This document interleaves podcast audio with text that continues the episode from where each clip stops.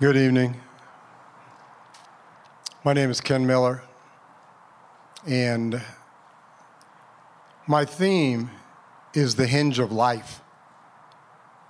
And the hinge of life represents a door that swings both ways, and it's a hinge.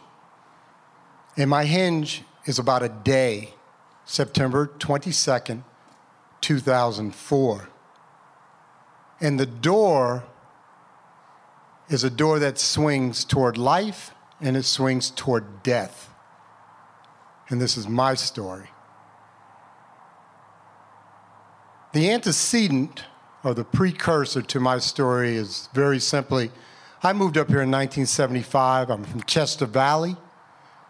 I went to Bartlett High School. Yeah, in the house. And while I was at Bartlett High School, I did very well academically.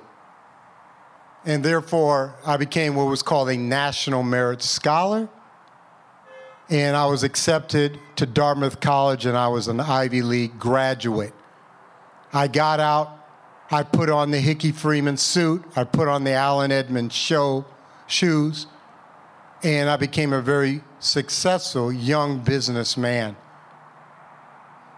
And lo and behold, 16 years later, on September 22, 2004, I found myself at the hinge of life. What had happened and what had I become? I woke up that morning, I'll never forget it. I woke up that morning in a closet in a building.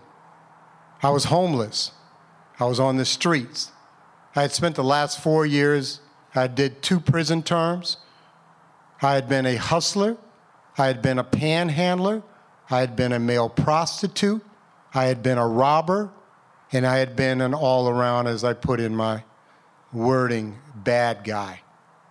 And here I found myself being woken up by the landlord of this building because I was in living in their closet with the cockroaches, with my crack pipe and my 32 ounce of natural ice beer.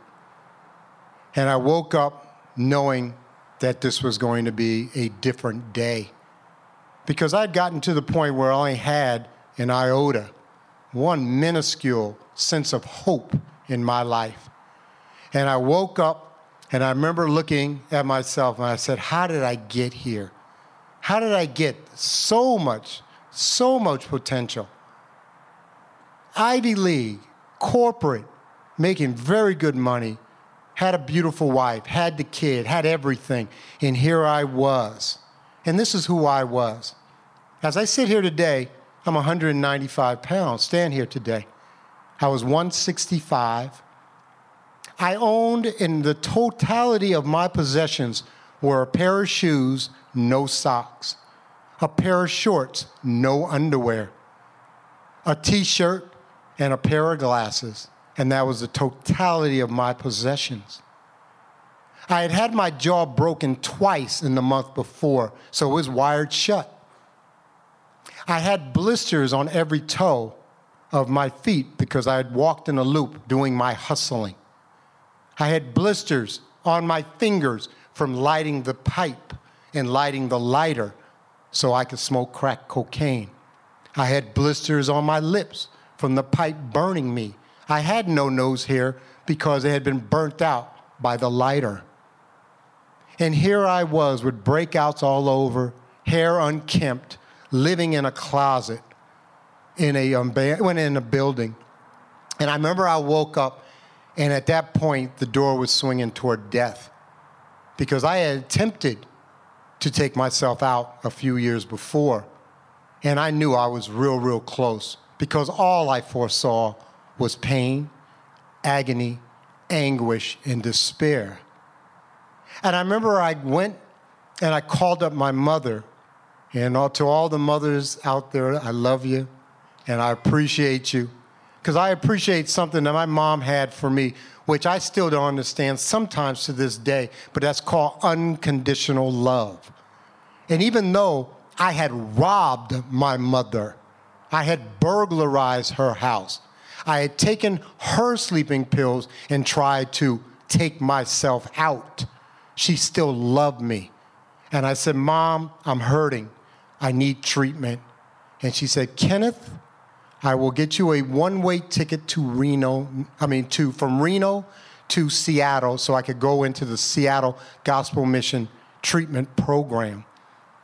And at that point, the door started swinging toward life.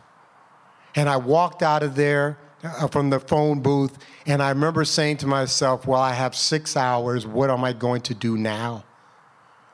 Because I had no money, and I just didn't really want to hustle, but I had to do what I had to do. So I went on the streets of Reno and I began my hustle. And so, what I did was, I facilitated a relationship between a drug addict and a drug dealer. And what I got paid in return was one rock of crack cocaine. Let me tell you something. I smoked crack cocaine for 16 years. And in 16 years, there had only been one occasion I did not smoke every piece, every kibble, every bit of crack that was in front of me one time, and I had food poisoning. And I sat there with this one rock, and I said, Man, I need to do the right thing. And I said, I need some money for that two to three day bus trip to Seattle. So I went on the streets of Seattle and I went down to this place called the Quick Mart and I saw another drug dealer that I knew and I said, Hey, dog, can I get the next one? And he looked at me and God smiled upon me and he said, Go ahead, dog do your thing. And I saw a white man beckon me from his car and said to me, Hey, come on over here. Hey, hey, hey. And I went over and I said, Hey, dog, this looks a little weird because you won't get out the car. And he said, Hey, no, you got anything? You got anything? I said, Yeah, here, I got a 20. And I gave him the 20. I turned around and I swear to God, the cops came out of the manhole cover. I, To this day, I couldn't believe it and they pointed them, and they were the street enforcement team, and they said, You are under arrest as they took me to the ground. But this is where the story gets good. This is where the story gets fun, and this is where the redemption begins. Because I'm hemmed up. And in Reno, what they did is they would sweep the streets before a big weekend, and they would put you all in this like holding area before the paddy wagon came. Yeah, they got paddy wagons, okay? and the paddy wagon would come. But we're all hemmed up, and I remember looking, and I had tears rolling down my eyes. I was crying uncontrollably. And the reason I was crying uncontrollably was this. The cop came over to me and he said to me, he said, What's wrong? Why are you crying? What, is everything all right? Da da da da da. And I looked at him and I said, I'm crying because I'm going to live. See, I can do jail, I can do prison, I can do the halfway house. I got another shot at living. And my door on that hinge of life swung toward living because I couldn't do the streets. I couldn't do the life that I was doing because I had lost all hope in any chance of a life without pain, future pain. I was tired of hurting others. I was tired of hurting my loved ones. I was tired of not being and showing up for life itself. And therefore, I made that decision. And when the cops came and they arrested me, and I had those tears because I knew I was going to live. The end of the story is this I ended up doing three years in the penitentiary, which was a great thing for me. And I remember I got out and I went to run a 10K. And uh, I saw the street enforcement team sitting there behind the table. And I remember going up to them and I said, Thank you, thank you, thank you. And to all of Anchorage, thank you.